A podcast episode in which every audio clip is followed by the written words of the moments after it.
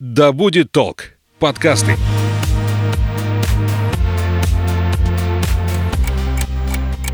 Ты смотри, умный какой. Вот будут у тебя свои дети, я на тебя посмотрю. Потому что я так сказала. Мы такими не были. Ну, мам, не Ты мамкой. что, хочешь жить в свое удовольствие? Мы такими не были. Серия подкастов о подростках и их родителях. Разбираемся, как детям и взрослым понять и принять друг друга. Всем привет, я Александра Михайловская, и это подкаст о подростках и их родителях «Мы такими не были». Сегодня продолжим разговаривать о конфликтах, и на этот раз поговорим о конфликтах подростков и взрослых, о том, а, какие формы конфликтов существуют между родителями и подростками, между учителями и подростками, между людьми, которые окружают подростка. Говорить мы будем с нашим экспертом Альфеей Мячиной, руководителем школы «Верх» для подростков и взрослых, автором множества проектов по soft skills и профориентации. Альфия, рада тебя видеть. Здравствуй. Взаимно, Саша, привет.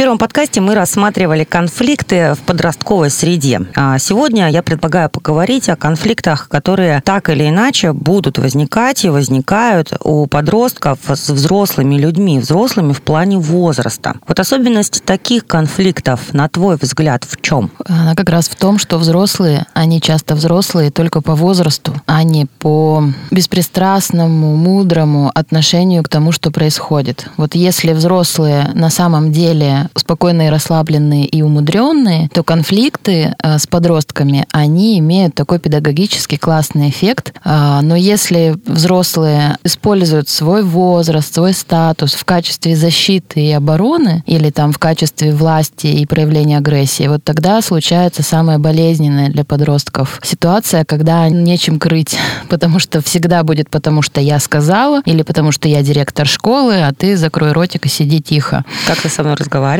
Как ты со мной разговариваешь, посмотри, кто перед тобой, а ты-то сам кто. То есть вот этот переход на личности, на иерархию подростками воспринимается крайне болезненно. И вот это обостренное чувство несправедливости, ну вот забрало падает, и начинается практически уже вооруженный агрессивный конфликт. В ход подростки пускают разные неприятные способы, и конфликт уже переходит из стадии сотрудничества, из стадии переговоров в стадию просто войны, в которой, скорее всего, пострадают оба, а подростки в особенности. Но вот этот принцип иерархии, он же тоже все равно должен соблюдаться в какой-то степени. И подросток должен понимать, что перед ним находится взрослый человек. Иерархия и партнерство, они могут существовать одновременно. Иерархия не надо махать перед лицом в той ситуации, где она не нужна. Мы как личности равны, вне зависимости от того, сколько мне лет, сколько тебе лет. И уважение к границам друг друга сохраняться должно априори. Но когда речь идет о том, чтобы обеспечить безопасность, чтобы обеспечить результативность решения, вот тогда мы включаем, вспоминаем иерархию, и тогда подчиняться нормально. Я говорю, ребят, зазвонит пожарная тревога, например, да, или случится что-то вот чрезвычайное, и мне будет все равно, какие чувства, какое у вас мнение, я не буду спрашивать вашего совета, потому что в этой ситуации все решения на мне, и мне нужно будет ваше полное подчинение. Я скажу, там, сумки оставили и пошли, или там сумки взяли, одежду взяли и побежали все вместе. И Тут тебе ты не уважаешь мою личность, я хочу взять э, свой рюкзак, потому что у меня там лежит дневник, в который я год писал там свои чувства. И что И здесь? в этой ситуации я заранее с ними об этом договариваюсь. Что бывают ситуации, не бывает крайне редко, но если они наступят, вам надо будет слушаться меня. Окей? Они говорят, окей. Любой здравомыслящий человек, а 99% людей именно такие, они обязательно поймут, что я им говорю. И вот это заранее наша договоренность, кто главный, а кто подчиненный, она принимается очень легко. Я ни разу за там 20 лет работы не встретила сопротивления по этому поводу ни одного. У тебя были конфликты с подростками? Бывали, бывали. Из-за Редко, чего? но бывает. В основном из-за из-за эмоциональности, когда мои действия восприняты не так, либо я могу пошутить э, как-то и задеть. Там человек может обидеться или как-то не так воспринять. Но если это разобрать, да, если я почувствую это, или человек, подросток сам мне об этом говорит, мы это разбираем, я запросто могу извиниться, я действительно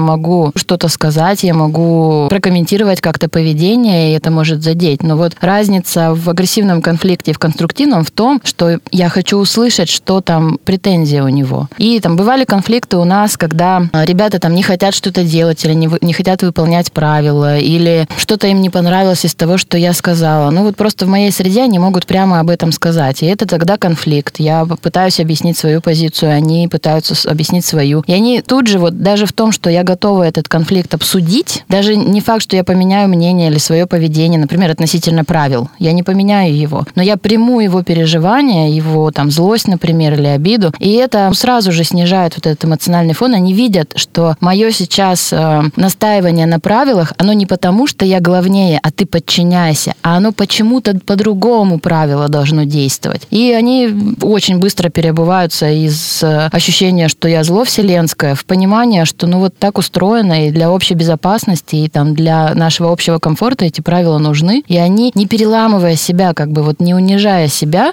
соглашаются на их выполнение. У меня не так много опыта общения а, с подростками, с разными. Я могу предположить, что когда возникает конфликтная ситуация в той же школе или в магазине, или в том же общественном транспорте, подростки стараются не вступать в этот конфликт. Скажем так, чаще стараются не вступать в этот конфликт. Они его как-то капсулируют. Я не смог. Я права, что это чаще происходит? Или они сейчас таким гонорком могут еще как-то по-другому выразить? И так, и так Вступить бывает. в него. Да, и так, и так бывает. Но большинство э, стараются отморозиться и не участвовать. И я их могу понять, потому что людей, способных конструктивно и уважительно в конфликте с подростками участвовать, их очень мало, их практически нет. Любой вот, кто имеет власть в области там услуг, какой-нибудь водитель, кассир, библиотекарь, педагоги, они сразу же э, кто здесь главный, это, естественно, задевает. И смысла-то в этом конфликте нет. То есть он будет делать все, чтобы тебя подавить, чтобы ты заткнулся и делал, как тебе говорят. Поэтому смысл вступать в конфликт. И э, на самом деле проще подчиниться, проехать вообще эту ситуацию. Да, она задевает, но у подростков хватает сейчас э, какой-то, я не знаю, принятия, наверное, что здесь бесполезно. И, на мой взгляд, это правильная стратегия. Но они же при этом не получают положительного опыта выхода из конфликтной ситуации. То есть они же в этот момент одновременно не могут отстоять свое какое-то право на то, что они тоже личности.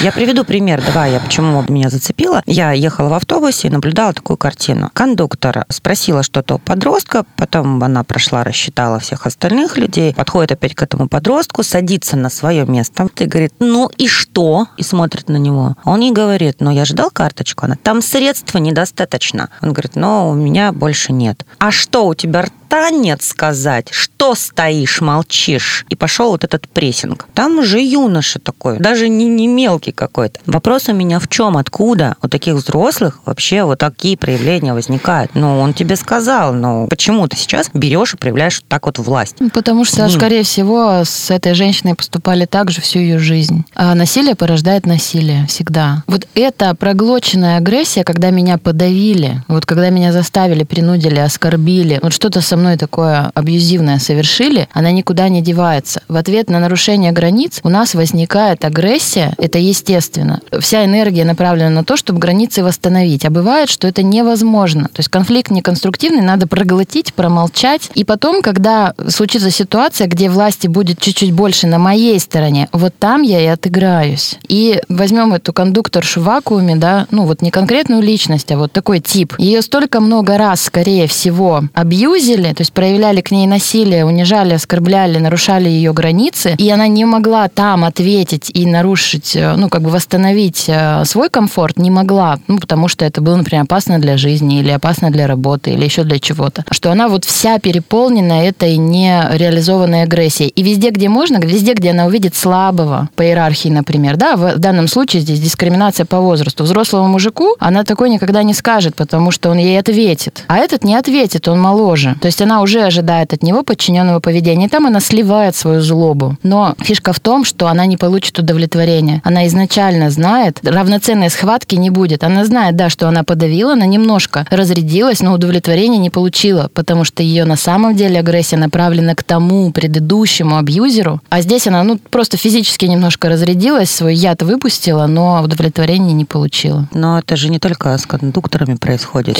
это нередко в школе. Ты хочешь сказать, что педагоги, которые позволяют себе вот такое гнобление, они что, тоже были обижены когда-то, что ли? Да, и даже исследования на эту тему есть. Сейчас не хочется говорить за всех учителей, да, вот, ну, типа все педагоги. Но вообще в педагоги в нашей стране, как правило, идут люди с нарушенной потребностью во власти. Потребность во власти – это наша естественная потребность власти, сила. То есть мы хотим проявляться, мы хотим подчинять, мы хотим быть главными. Это нормальная история, мы хотим доминировать, да. Благодаря этой потребности мы там позволяем себе какое-то творчество, мы заявляем о себе, мы там записываем с тобой подкаст, либо делаем что-то конструктивное, классное, создающее, либо можем действовать деструктивно, а суть одна и та же, проявиться. И вот э, люди, которые очень сильно нарушены в детстве, к ним проявляли насилие, причем это не обязательно физическое насилие, оскорбление, это просто, например, очень жесткий авторитарный режим, где человека не спрашивали, хочет он или нет, он просто делал как машина. И вот эта потребность в том, чтобы делать как я хочу, создавать, она нарушена. Потребность во власти никуда не делась. И человек идет в среду, где заведомо все практически люди, они подчиненные, они могут только слушаться. И э, в нашей авторитарной системе педагог же это практически Господь Бог. Вот что он сказал, то и надо делать, каждое слово ловить, предугадывать и так далее. И там отличное поле для того, чтобы управлять демонизировано так. И очень много педагогов — это именно те, кто сублимирует свою потребность во власти в работе педагогом. Еще раз, это не про всех. То есть э, быть педагогом там или социальным работником, психологом можно и с конструктивными целями, с целями созидания, с целями помощи. Это, на мой взгляд, единственный верный мотив, зачем нужно идти вот в эту среду, если ты на самом деле помогаешь. Но если присутствует насилие, то это звоночек о том, что человек решает свои проблемы не взрослый, не конструктивно, а проявляя насилие к тем, кто не может ответить, кто слабый. Ну, популярно это вы дебилы, вы Самый худший класс. выше, не прыгните своих возможностей. Я знаю такое количество, ну, дети рассказывают ужасающий, просто вопиющий случай насилия, который происходит сейчас в школах. Прямо сейчас, прямо сегодня. Вот сейчас конец четверти, какие-нибудь экзамены не постоянно происходят, и это все усиливается, дети максимально истощены. Ну вот представь, ты современный, классный, здоровый, креативный, симпатичный, классный человек, там, 15 лет, ты взрослый, здоровский, у тебя есть мысли, у тебя есть мнение, у тебя есть ценности. Ты приходишь в школу и ни за что, просто 6 часов подряд тебя называют дебилом. И эта ситуация аховая, потому что ты ничего с этим не можешь сделать. Ты не можешь сказать, почему вы так со мной разговариваете, да, или мне неприятно. Вот представь,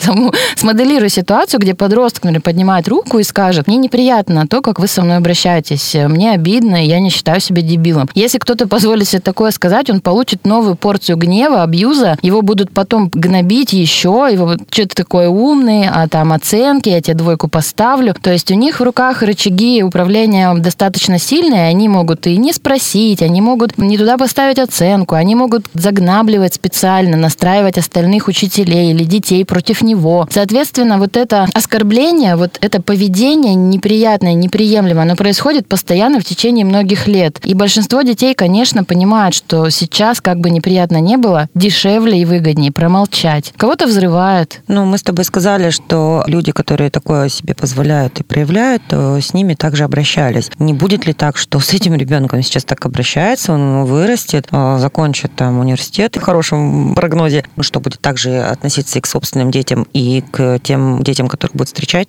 Да, так и будет. То есть это один из сценариев проявления ну, вот этих последствий. Однозначно, какая-то часть э, детей, а какая-то часть этих людей, не проработав эти проблемы, не проработав травму собственного насилия, будет нести эту традицию дальше на своих детей, на тех, кого он встречает, на своих близких. Безусловно, это сплошь и рядом, Саш. Как подростку, не вступая в конфликт, сохранить моральную свою устойчивость, сохранить самоуважение и постоянно понимать, что я личность, и дело не во мне, дело вот в этих людях, и в этих условиях самосохраниться как? Разговаривать.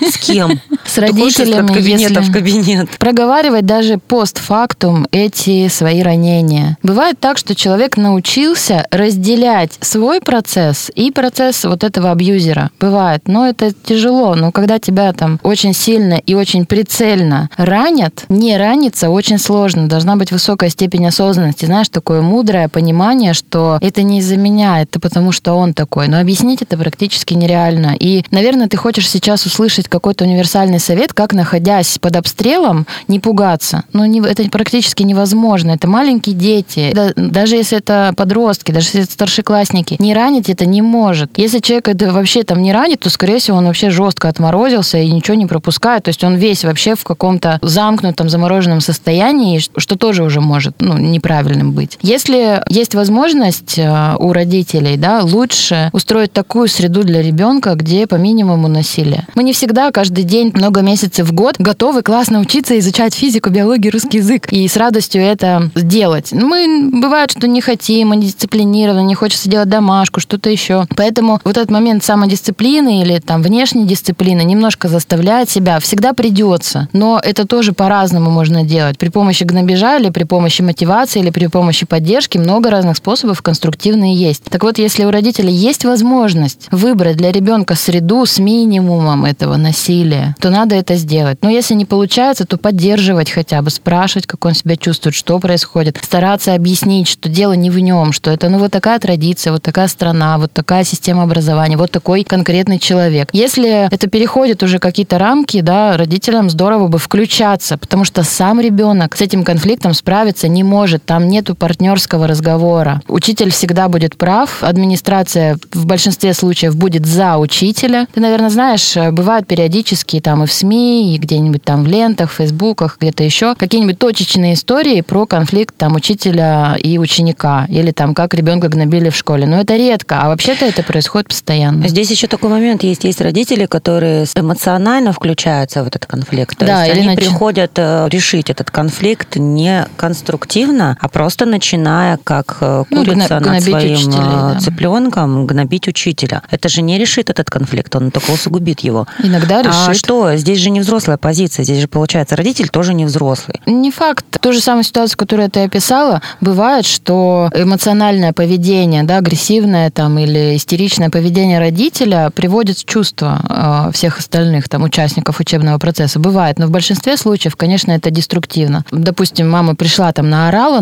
угрожала, да, не имея за этими угрозами реальных угроз. Ну, просто там как-то сэмоционировала. Там, окей, учитель это принял, но отыграется он на ребенке дальше. М, Разовый приход ничего не решит. Если родители готовы системно включиться в этот конфликт, привлечь какие-то органы, да, узнать вообще, что законодательство по этому поводу думает, собрать факты, обратиться в прокуратуру, что-то еще, В сути конфликта разобраться, подожди, для начала. Да, ну да, прежде да, чем да. что-то привлекать кого-то. Вот. Тогда этот конфликт, ну, имеет какие-то шансы э, быть э, решенным в сторону ребенка. Но по практике могу сказать, что конфликты в большинстве случаев решаются в сторону школы. Это с вашим ребенком что-то не так, идите разбирайтесь. И в большинстве случаев э, такого ребенка просто переводят в частную школу или, ну, вот в другую школу с более цивилизованными сотрудниками.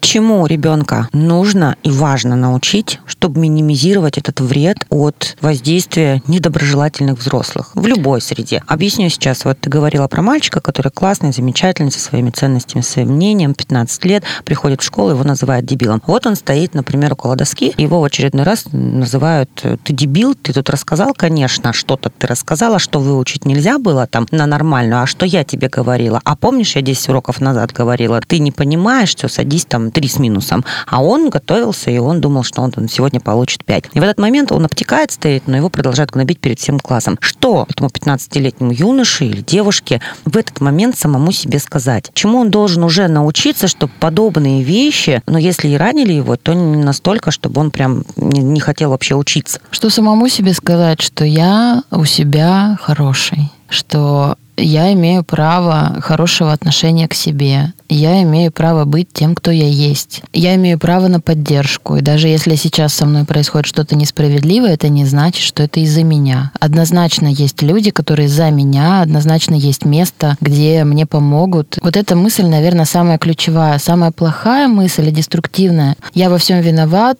там я чмо, я позорник, я правда дебил, никто не за меня, мне никто не поверит. Вот это такая самоуничтожающая мысль, которая может привести либо вот в депрессивную сторону, да, когда все отключится, все желания, все эмоции, все отключится, и я лягу лежать, либо в агрессивную сторону, когда, ну, раз мне терять нечего, значит, будем убивать. И когда начнется, ну, вот, деструктивное уже со своей стороны насильственное поведение. И, как правило, оно рождается из ощущения тотального одиночества и несправедливости, что весь мир э, не включает ни одного человека, кто за меня и кто поможет. Вот в конфликтах, где присутствует разница иерархии, тем, кто слабее, очень важно понимать понимать, кто их поддержка. То есть в конфликт э, со взрослым, ну вот по иерархии, да, со старшим, включаться важно с кем-то еще. То есть... Но в этот момент, стоя у доски, можно представить э, родителя, который за тебя, если он за тебя дедушку с бабушкой, с которым у тебя прекрасные отношения, вот прям представить, да, что вот рядом они находятся сейчас, да. и они за меня. Тут позитивный опыт, который раньше был, где меня хвалили, где я блистал, где я был сильным, ресурсным. Вот я про вот эти установки, которые ты говоришь, я имею право, я хочу, они же должны иметь какой-то опыт. Просто так же они не будут работать. Бывает, что просто так. Даже просто думая, да, да. вот стоя у доски, думая да. об этом, это сработает. Да, потому что, ну, на самом деле такие люди точно есть. Даже если ты их пока не знаешь, бывает такое, к сожалению, что у ребенка правда нет в ближайшем окружении никого безопасного и защищающего. Бывает такое. В семье его гнобят, там в школе гнобят, друзья отвернулись. Разные ситуации бывают. Но где-то в мире возможно, очень близко, а может быть, надо будет поискать. Точно есть твои ребята, которые за тебя вступятся и тебе помогут. Они точно есть. Если их сейчас нет, значит, будем искать а в магазинах. Это да. дичь, Саш. Вот здесь, посмотри, здесь немножечко иное, чем в школе. В школе тебе находиться очень долго, и ты там 550 раз подумаешь о последствиях. Да? Стоит подросток на кассе, покупает шоколадку или даже, может быть, покупает хлеб, молоко, там какие-то продукты, продукты да. которые мама заказала, и карточка у него там где-то в кармане. Я не один раз наблюдала, когда начинает продавец, что ты копаешься, где там у тебя, давай быстрее очередь какая стоит. И тут же подходит следующий взрослый человек, и он делает то же самое, даже еще медленнее, и он этих слов не слышит. Вот в данный момент подросток, он же может как-то отстоять, опыт этот получить, сказать, ну, извини, не, не, не из неуважения, а просто вот ну, отодвинуть человека, который на тебя нападает. Первые, вот если я оказываюсь в такой ситуации, частенько такое бывает, да, там кондукторы какие-то, кассиры, то я аккуратно напоминаю, что вы сейчас оскорбляете человека. Вы разговариваете с ним неподобающим тоном, он такой же покупатель, имеет право на конструктивное, доброе отношение. Или Это хотя бы нейтральное. Наблюдатель. Да, то же угу. самое может сделать и ребенок. Спрашивать, почему вы так со мной разговариваете, это заведомо включаться в конфликт, в котором, скорее всего, ты проиграешь, потому что, ну, вот она наорет дальше. И, ну, долго же ты там не будешь стоять. Но вот смотри, про ненасильственное общение давай немножко. Угу. Есть мои границы и твои границы. Они вот где-то рядышком стоят, и нам с тобой комфортно. Если ты переходишь мою границу, ты где-то вот уже ближе, чем мне приятно, я это чувствую и начинаю раздражаться, мне становится неприятно. И что я могу в этом сделать, в этой ситуации? Я могу отодвинуть тебя ровно до того момента, где твои границы, а могу залезть на твои. Угу. Вот две кардинально разные ситуации. Вот насильственное общение будет мне тебя оскорбить, наехать, сказать, кто ты и почему ты вообще так делаешь, и, а ты почувствуешь свое ранение в, в этом... Забрать хлеб и не заплатить. Да, ты почувствуешь, что я уже стою на твоей территории, тебе неприятно, ты начнешь раздражаться на меня, и будешь, мы будем так кидаться какашками, пока кто-нибудь не уйдет. А ненасильственное общение – это когда я отодвину твои границы только с моих. Что там у тебя, мне не сильно важно. И вот один из способов – это просто зафиксировать и сказать, что то, как вы сейчас разговариваете, мне неприятно. Я э, имею право на э, деликатное, дипломатичное к себе отношение. И я сейчас искала эту карточку в течение там, трех секунд и не заслужил такого Ой, агрессивного. какой ты умный, скажут ему. Ну, если есть смысл, да, то мы в этом участвуем. Если а мне кажется, смысла... смысл есть всегда. Ну, то есть, как минимум, он Я не выразил. согласна, Саша, с тобой. Нет, но вот он сказал, он выразил. Выразил это... Он а... может получить таких люлей за свое выражение, потом не отмоется. Все сильно зависит от той ситуации, в которой он находится. Поэтому я и говорю, иногда полезно внутри себя произнести это. Что да, сейчас произошло что-то бесправное, и я правда не заслужил такого отношения к себе, я имею право на деликатное отношение к себе. И это уже меня поддержит. Я зафиксирую, да, что меня нарушили, но при этом сохранюсь и не буду подвергать себя еще большей опасности. Если ситуация располагает к тому, что в целом я могу остановить вот этот прессинг сейчас, я это делаю, останавливаю, здорово. Но если есть риск, там меня уже начнут оскорблять, там люди, имеющие власть, так изощренно могут ей воспользоваться, что потом не отмоешься.